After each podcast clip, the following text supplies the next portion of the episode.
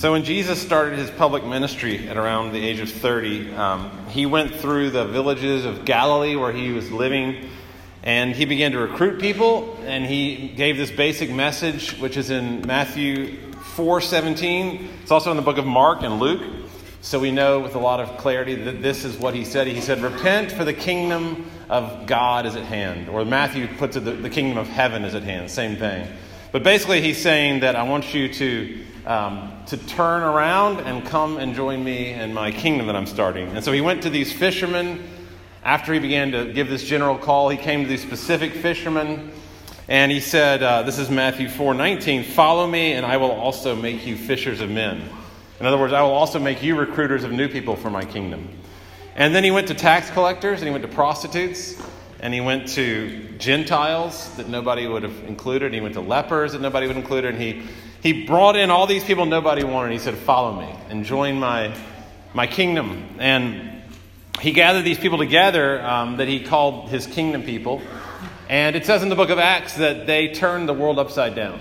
That was a complaint by somebody else about the kingdom that Jesus had brought. He's, these people in the book of Acts say, These people are turning the world upside down. And indeed, Jesus said, Many who are first will be last, and the last first. So he was very intentional about that turning things upside down. That was part of his plan. In some ways, you could say he came to overthrow the Roman Empire into which he was born. But it wasn't just the Roman Empire, it was all empires. It was all empires, including the one we live in today. And he was not doing that by replacing uh, the, the armies of Rome with his own armies, which is a lot of people wanted him to do. No, he didn't do that. He came to erect this entirely new community, a new way of living, a new way to be human. And it would have been very disconcerting, I think, to enter into his band of followers, to join his, whatever they were doing, these, they, were, they were making camps in different places. Um, you know, think about Robin Hood and his, his merry men, uh, that kind of thing. You would come into this camp, and it would have been like entering into a village that had been flipped upside down on its head. Where, you know, imagine that women are standing on their heads, and men are walking on their hands, and children are sleeping like bats upside down. It would have been a really strange thing to enter into the kingdom of Jesus. And I mention that just because the church really needs to be different like that, because we're part of that same stream of the kingdom of God. And in some ways, the church is like Jesus saying, I want you to um, join my rebel alliance against the world, against the empire, and subvert the empire that's out there. And um, the, the two different ways of, of living kingdom empire are very clearly seen in verse 25 and 26. I don't think you get any place in the entire Bible where it's more clear the difference between the kingdom people and the empire people. So in verse 25, you see this one way of looking at and thinking about the world, which you could say is a pyramid. The pyramids of Giza depict this perfectly. Um, I think all empires have had something like a pyramid in mind, where you have this at the very top, you have the peak. Everybody's trying to get to the top. So Jesus said, This is how the Gentiles live. This is how the empire lives. The rulers of the, of the Gentiles, they lord it over them. That's a word that means something like oppress or put a lot of force on or put them under their thumb. So they, the empire rulers, they lord it over their people. And then their great ones, which would not necessarily be the kings or the presidents, but just power brokers in general, people with a lot of power in the empire. It says that they exercise authority, and that's not really a very strong translation. It should probably be more like uh, they dominate them. Again, they rule them with an iron fist. They use power to uh, coerce, to manipulate, but it is not to be so among you. And so, what Jesus does, he takes that pyramid, he just flips it completely upside down. It's like a funnel. And so now, instead of being at the top, which is where Satan is, who's the king of all the emperors, now at the bottom you have Jesus at the bottom of a funnel. And he says, if you want to be great in my kingdom, you must be a servant. You're not trying to rise to the top. And so, upward mobility is not the direction you move in my kingdom. Instead, if you want to be great, you become a servant. And if you want to be the greatest, if you want to be the first, then you've got to go to the very bottom. And so those are the two things I want to look at the empire and the kingdom. So, first of all, the empire. Uh, in verse 17, you see this crazy battle plan that Jesus has already repeated for the third time now. And here's his battle plan um, I am going to go into Jerusalem and um, I am going to die there. So he takes them aside to tell them this plan, which, like I said, is, is almost like it's like a Trojan horse or something. That I'm going to go right into the heart of the empire and I'm going to park there and then I'm going to burst out and I'm going to subvert the empire from the very heart, the belly of the beast. Uh, I'm going there to die. He's told them that three times now, just to make it absolutely clear, because he knew that people like us uh, don't think that way. That is not the way we think of victory. That's not the way, really, any Hollywood movie, or at least very, very few of them, depict victory for the winning side, is to go and be killed. But look at verse 18, just how the, the clarity with which he he predicts what is going to happen to him. And I don't know if he got this in a vision from God or how he knew the details, but he actually says, uh, Look, we're going to Jerusalem right over there. You can see the temple gleaming in the distance. They're not far now. And I'm going there not to be put on a throne and not to raise an army and not to kick out the Roman soldiers, but to be mocked and to be flogged, which is to be whipped, which they did and then finally, I'm going to end with uh, my grand finale, which is crucifixion. I'm going to be crucified. And again, th- this message is just so countercultural that even the third time he repeats it, it just doesn't compute in their heads. It clearly has almost no connection with their thoughts because look at what happens in verse 20. It's then, and I think it's like of all times, of all times, then, at that moment, the mother of the sons of Zebedee, that's James and John, came up to Jesus with her sons. And I love how they have their mother there to ask the question. I mean, how old are these guys? These guys are probably at least in their 20s. And, and so they ask, and it's not really even a question. They ask, you know, in quotes. Look at verse 21. That's not a question. Say that this is the mother talking to Jesus. Say that these two sons of mine are to sit, one on your right hand and one on your left, in your kingdom. Now, that alone would have gotten a bit of a, a quarrel started among the two siblings because who's going to be on the right? That's, that's the hand of power, and who's going to be on the left? I guess probably the older on the right, the younger on the left. But she is asking for the positions of power to go to her son. So, among the 12, I want my sons to be number one and number two, or at least two and three after you, but up there, the very top. And just think about the insensitivity of this. I mean, just on that level alone, um, it would be like my wife telling me she has cancer, which she did, and then me saying to her, oh my gosh, what am I going to do about another wife? I, have got to figure, like, in case you die, what am I going to do now? It's, it's that level of um, just rank ingratitude and foolishness. Because he's saying, I'm going to die for you. And then they're saying, can we get some of the power that you give up? When there's a power vacuum there, can we come in and have number one and number two? Or maybe she just didn't even think about it, but it's amazing how the, the, juxtaposition of what he just said and what she said, and that right there is, you know, that's the empire for you. That's just the way that we think. And if you notice, the other disciples are furious. In verse 24, they were indignant at the two brothers, probably at the mom as well, but they were definitely mad at James and John. And I would like to say that they were concerned about Jesus, but probably not. I'm sure they feigned moral outrage and pretended to be really upset about the honor of Jesus, but you know the real reason they were angry is because they wanted to be one and two. And they were mad about them taking those positions from them. It's kind of like siblings whining about screen time. You know, I always get less than her, and why do you love him more than me? And they are, they are squabbling like little children, these disciples. And so Jesus calls them to himself and he doesn't chide them or dismiss them and say, I'm going to start all over. He, um, he basically just says to them, even though their stupidity is threatening to tear the whole kingdom apart at this point, he says, uh, let's go back over the whole empire thing again. Let's recalibrate our thinking now. And he just says in verse 25, You know, don't you, the rulers of the empire and how they work, how they operate? that they're the ones that thirst for power, and they're the ones who want the great titles. You know, you see them marching through our streets all the time, these soldiers, these centurions. You know about King Herod, you know about Pontius Pilate, you know about Caesar Augustus, you know the way they operate. That's the empire, and you're the kingdom. And so the pyramid, again, is the, the perfect schematic for what the empire is like. Um, the peak being the goal, try, try to get to that point at the very top, top in your field, top in your class, um, top in your, on your team, to be the best, number one, to win the championship, to get above more and more people. The thing about the pyramid is that you get closer to the top, there's less and less people and more and more below you. And so your goal is to have uh, more and more people under you, looking up to you and serving you and feeding you. It's kind of like a Ponzi scheme where you join Amway and um, you pay them a little bit of money, and then you start recruiting people underneath you. And so when they get new people to join, all those funds start funneling up to you. And so you work less and less and rise higher and higher and get richer and richer. And um, I, I, really don't know if there could be a society more um, susceptible to this than America today. Just the, the competition.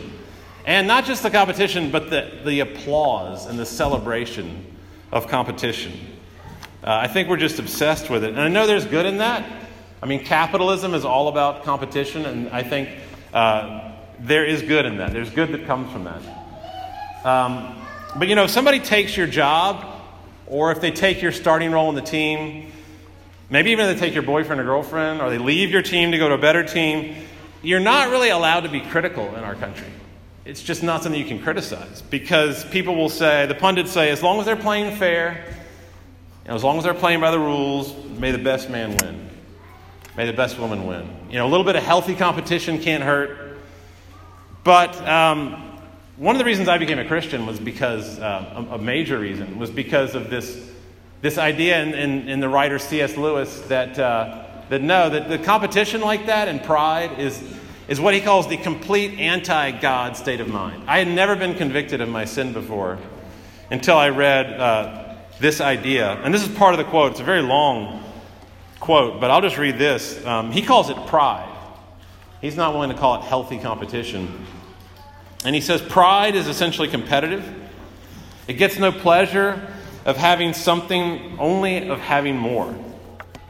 We say that people are proud of being rich or clever or good looking, but they are not. They are proud of being richer, clever, and better looking than others. If everybody was equally rich, clever, and better looking, there'd be nothing to be proud about. It is the comparison that makes you proud and the pleasure of being above the rest. The pleasure of being above the rest. I heard about someone who went to the wise man to play trivia, and she said that even in the game of trivia, people were cheating to win, to be the best at trivia. So it's, it's inherently trivial, and yet, even in a trivial endeavor, people are competing to win trivia night. That's how insane pride is the pleasure of being above the rest. It feels so good, doesn't it, to look down on people? Mean, there's nothing like that um, enjoyment of realizing you're better than them, just objectively that you're better than them. And so you realize I'm smarter than them, I got a better SAT score than them, I make more money than him, I'm more attractive than her, um, I have better children than them. That's one of them. Um, the mother of Zebedee, for instance, she wants her children to be, uh, you know, honor roll kids. Um, she came up to him with her two sons and she is kneeling before him. And the kneeling part is really galling. I mean, the, the, um, the cringe inducing obsequiousness of it all. That's a phrase that um, a writer named Claire Fallon uses about Mr. Collins, if, you, you've ever read Pride and Prejudice. Uh, cringe inducing obsequiousness.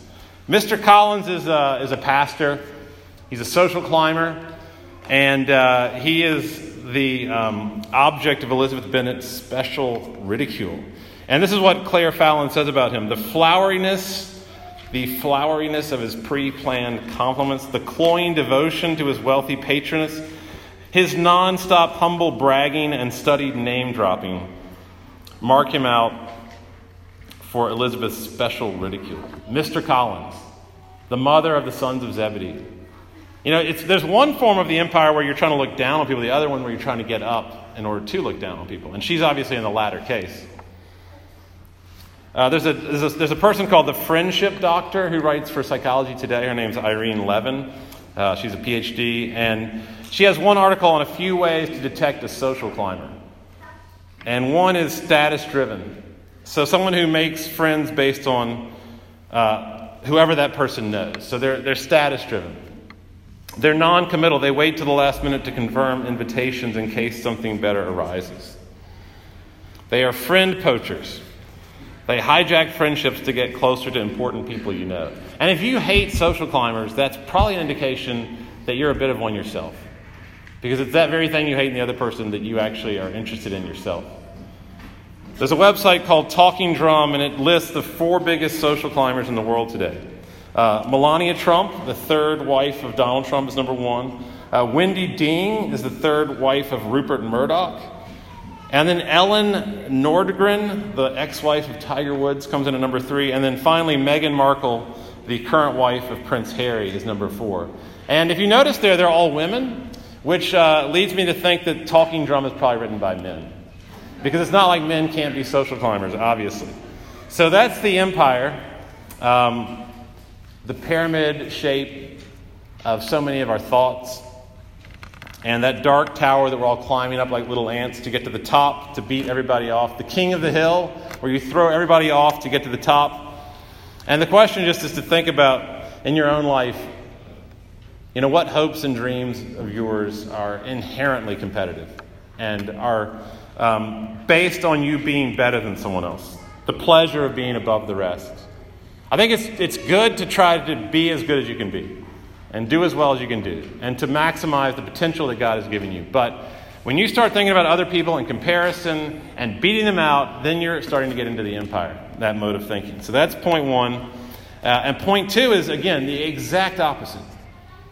And Jesus brought this mindset into the world that simply was not there before.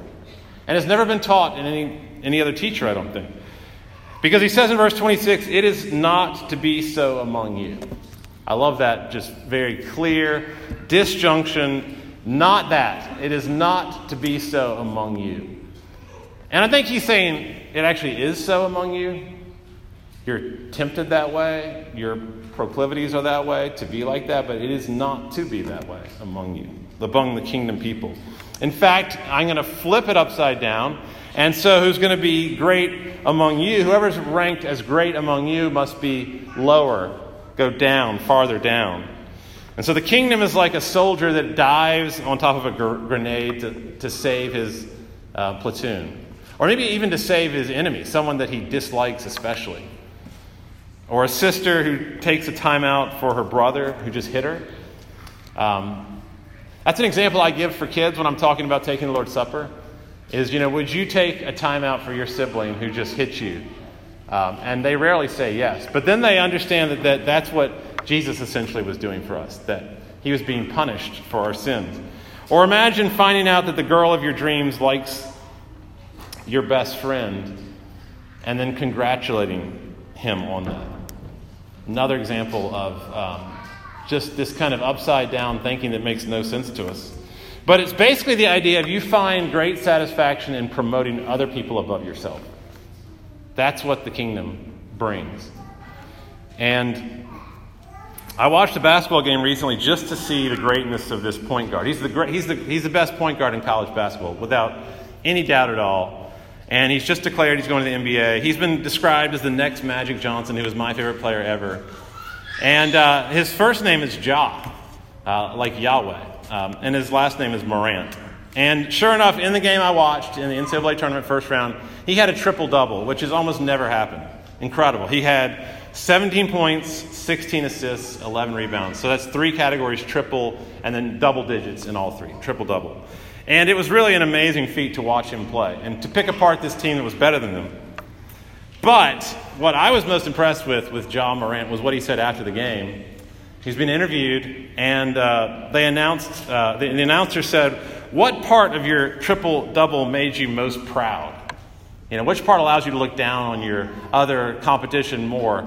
And uh, Ja Morant said the uh, 16 assists. Immediately said that 16 assists. He said, uh, One of my favorite things to do is just to see the smile on my teammates' faces when they score. I love to be able to make plays that will build their confidence. And I thought that's actually that's true greatness. Um, the, the announcer didn't say a lot more after that, but I just thought I have not really heard a, a great athlete or a great star of any kind uh, make a statement like that. So think about the people you're most competitive with and the ones that you most want to beat out. And if you're really honest, I think you know that there are people like that. And what Jesus says here is, is I want you to do all you can to raise them above yourself to raise them above yourself, to promote them, to serve them, to do whatever it takes. Um, whether it's a jealous coworker that's jealous of you, or that you're jealous of, or student, or a rival sibling. I think sibling jealousy is such a powerful motivator, and we really underestimate that. So, sibling rivalry. If you have a if you have a sibling in your life, and a lot of you do, then um, your homework is to promote your sibling above yourself in some way this week. Or um, your friend's child who is smarter than your child, or faster than your child, or kinder than your child. And that's a really, really hard one. That's, that's one that parents don't talk about a lot, but if, if you have a friend who has a child that you're really jealous of or competitive with, do something to promote that child. Maybe just encourage them or encourage their parents about how great they are. Or say, that child's better than my child. Actually, that probably is not a good idea. But, you know, something where you're just lifting them up and saying they're wonderful. Because it, goes so much against the grain. It cuts so much into our gut to be able to do that. But notice that Jesus says in verse 27 Whoever would be first among you must be your slave. So he's going from great earlier on, he, he changes it from great to first. So he's, he's ratcheting it up. Now you're getting higher. And he says that when you go from being great to being the very top, you're also going from being a servant to being a slave. So again, it's kind of going down. And the word slave is a very different Greek word than the word servant. Um, servant is a word that can sound very nice and helpful, like a service award or a service honor. It's something you put on your college application. The word slave is not a nice word in either English or Greek. It's a word that we don't want to use, it's hard to even say. A slave in the ancient world was owned by someone, uh, they were in chains, they could not quit um, for the most part. And Romans despised slaves, and Jesus knew all that. So he knew what he was doing when he said that the greatest among you must be a slave, must um, be at the very bottom of the funnel. The goal is to get down to the bottom of the funnel, to the ugliest, dirtiest parts where all the leftover grounds get trapped, and to be down there and serve as many people as possible above you. That's what the, that's what the kingdom is like, and that's what's so different about the kingdom from the empire. And in a way that he's saying in verse 28, unless you do that, you really can't have a whole lot of fellowship with me. I mean, it's not saying that you can't be a Christian or that you can't know him at all. But it is saying that if you're always looking up and trying to get to the top of the pyramid, you really don't know him well. Because he's down there at the bottom. And so if you really want to get to know him, you've got to go down there with him. Because he says in verse 28, the Son of Man came not to be served, but to serve and so, if you want to know the Son of Man, you need to be a servant with him. And then you'll get to enjoy the fellowship of his suffering with him. I used to listen to a podcast where this guy um, would interview uh, pastors, mediocre pastors, right? He had all these mediocre pastors in, and he'd interview mediocre pastors. Now, there's actually no podcast like that. If you want to find a podcast of interviewing mediocre pastors, it's not out there. These were all successful pastors. These were the great pastors. These were the ones um, where uh, one guy started a Bible study in his living room, and it just blew up to immediately 300 people within like a few weeks. Um, there was another guy that uh, started a church in the roughest neighborhood in Glasgow, in Scotland, and he saw all these drug addicts and all these gang members becoming Christians. There was another guy in London, and um, he had this incredible um, preaching ministry where he would train all these preachers from all over England and teach them how to preach the Bible, and then send them back out. And he had sent out like 50 pastors all over England. And they were all very inspiring. They went on and on. I love listening to these things, but um, at some point, I realized that uh, it was kind of turning from encouragement to discouragement and even at times into jealousy um, because I was realizing that I was not able to be excited about the kingdom of God because I was not the one who was doing it. I was not the one being interviewed, and so I was actually kind of sad um, and even, even a bit depressed. And it got to the point where I was, I was on a phone call with my friend uh, whose church was just exploding And um, after I put the phone down, I, I had pull over the car, uh, and for some reason, this verse just, just came into my mind. Um, that kind of melted me. And the verse was just, Whoever will be great among you, and verse 26 must be your servant. And I thought about how, really, in God's eyes, um, the great people are not the ones being interviewed, probably on any podcast or any interview show at all. I thought of um, this guy named Barry Farnham who works at Redeemer, who basically locks the building and unlocks the building, cleans. Um, guy named John Angle who works at Redeemer, who does a lot of the landscaping and mows the grass. I see him mowing the grass a lot. I don't give him a lot of attention at times because, you know, in my mind, that's not greatness. Thought about um, Christine Greider, who processes all of our expense reports over at Redeemer and does a lot of other things as well and just how many people she's serving and how little attention she gets for that. Thought about uh, my son Cooper's teacher at the Montessori school. This teacher who uh, I couldn't remember her name, but I know that she loved Cooper and she loved a lot of other children. She probably made almost nothing doing that. I thought about my daughter, Roosevelt's teacher at Whitaker Elementary, whose name I also didn't know, the teaching assistant. I knew the teacher's name, but the teaching assistant I didn't know. And I just kind of waved to her, but I didn't really talk to her because I knew that talking to the teacher was more important, because she was more important. And I thought about how um, one day, on some kind of stage in some auditorium somewhere, um, Jesus will bring those people up on stage and says, Let me tell you about Barry, because he knew me. And he will go on and on about the things that he loved about Barry. And then said, Let me talk to you about John and just brag on them incessantly about the ways that these people didn't think about where they were on the rungs of society and they just served people and they were content and they weren't jealous.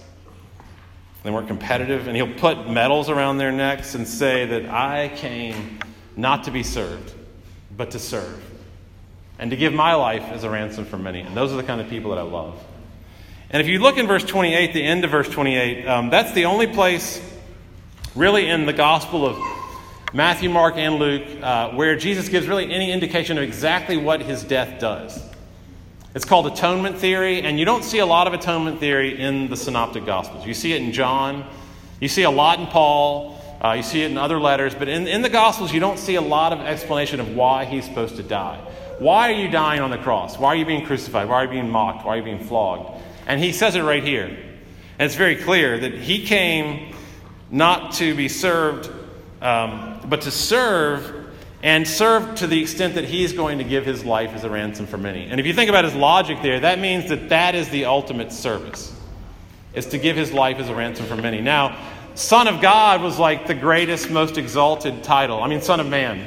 That would be um, what a Jewish teenager would think of as the most powerful person in the world, the very top of the pyramid in Daniel 7:13 it says the son of man will be given dominion and glory an everlasting kingdom which all people, nations and languages will worship and serve him. So when Jesus says son of man, he's saying I am the greatest. And yet, even the son of man did not come to this planet to be served but to give his life as a ransom. And if you've ever seen the movie Ransom, um, Mel Gibson movie, you know that uh, a ransom is when um, someone kidnaps your child. This guy, Gary Sinise, kidnaps Mel Gibson's son, and the ransom price is $2 million. So Mel Gibson has to pay $2 million to get his son back. Well, for us, um, we know that the ransom price was a lot greater. That for all of us, um, there was a price on our heads that had to be paid. And if you add it all up, you know, who knows what that number is, but Jesus said, I came and I paid that price to ransom you all uh, to have me for my own. And we don't know exactly the dynamics of that. If you read uh, The Lion, the Witch, and the Wardrobe, you see a depiction of that in Edmund and Aslan. I won't go into that, but we don't know that there's a, there's a strange magic to it um, of something going on uh, with this ransom idea. But what we do know that in some way there was a cup of wrath. There was a cup of punishment, a cup of judgment, it's described in Isaiah and Ezekiel, all over the Old Testament. There's this cup, and somebody's got to drink the cup. And it says in verse 22, Jesus says that, um, that he's going to drink the cup.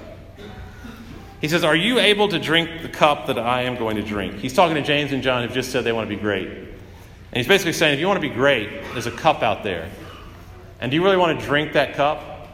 And they says, Yeah, we, want to, we do want to drink the cup. And then he says, um, One day you will drink the cup. But it's not going to be the cup of wrath, it's going to be the cup of blessing. Because I'm going to drink the cup of wrath. And when I drink the cup of wrath, that's going to allow you to drink all the blessings.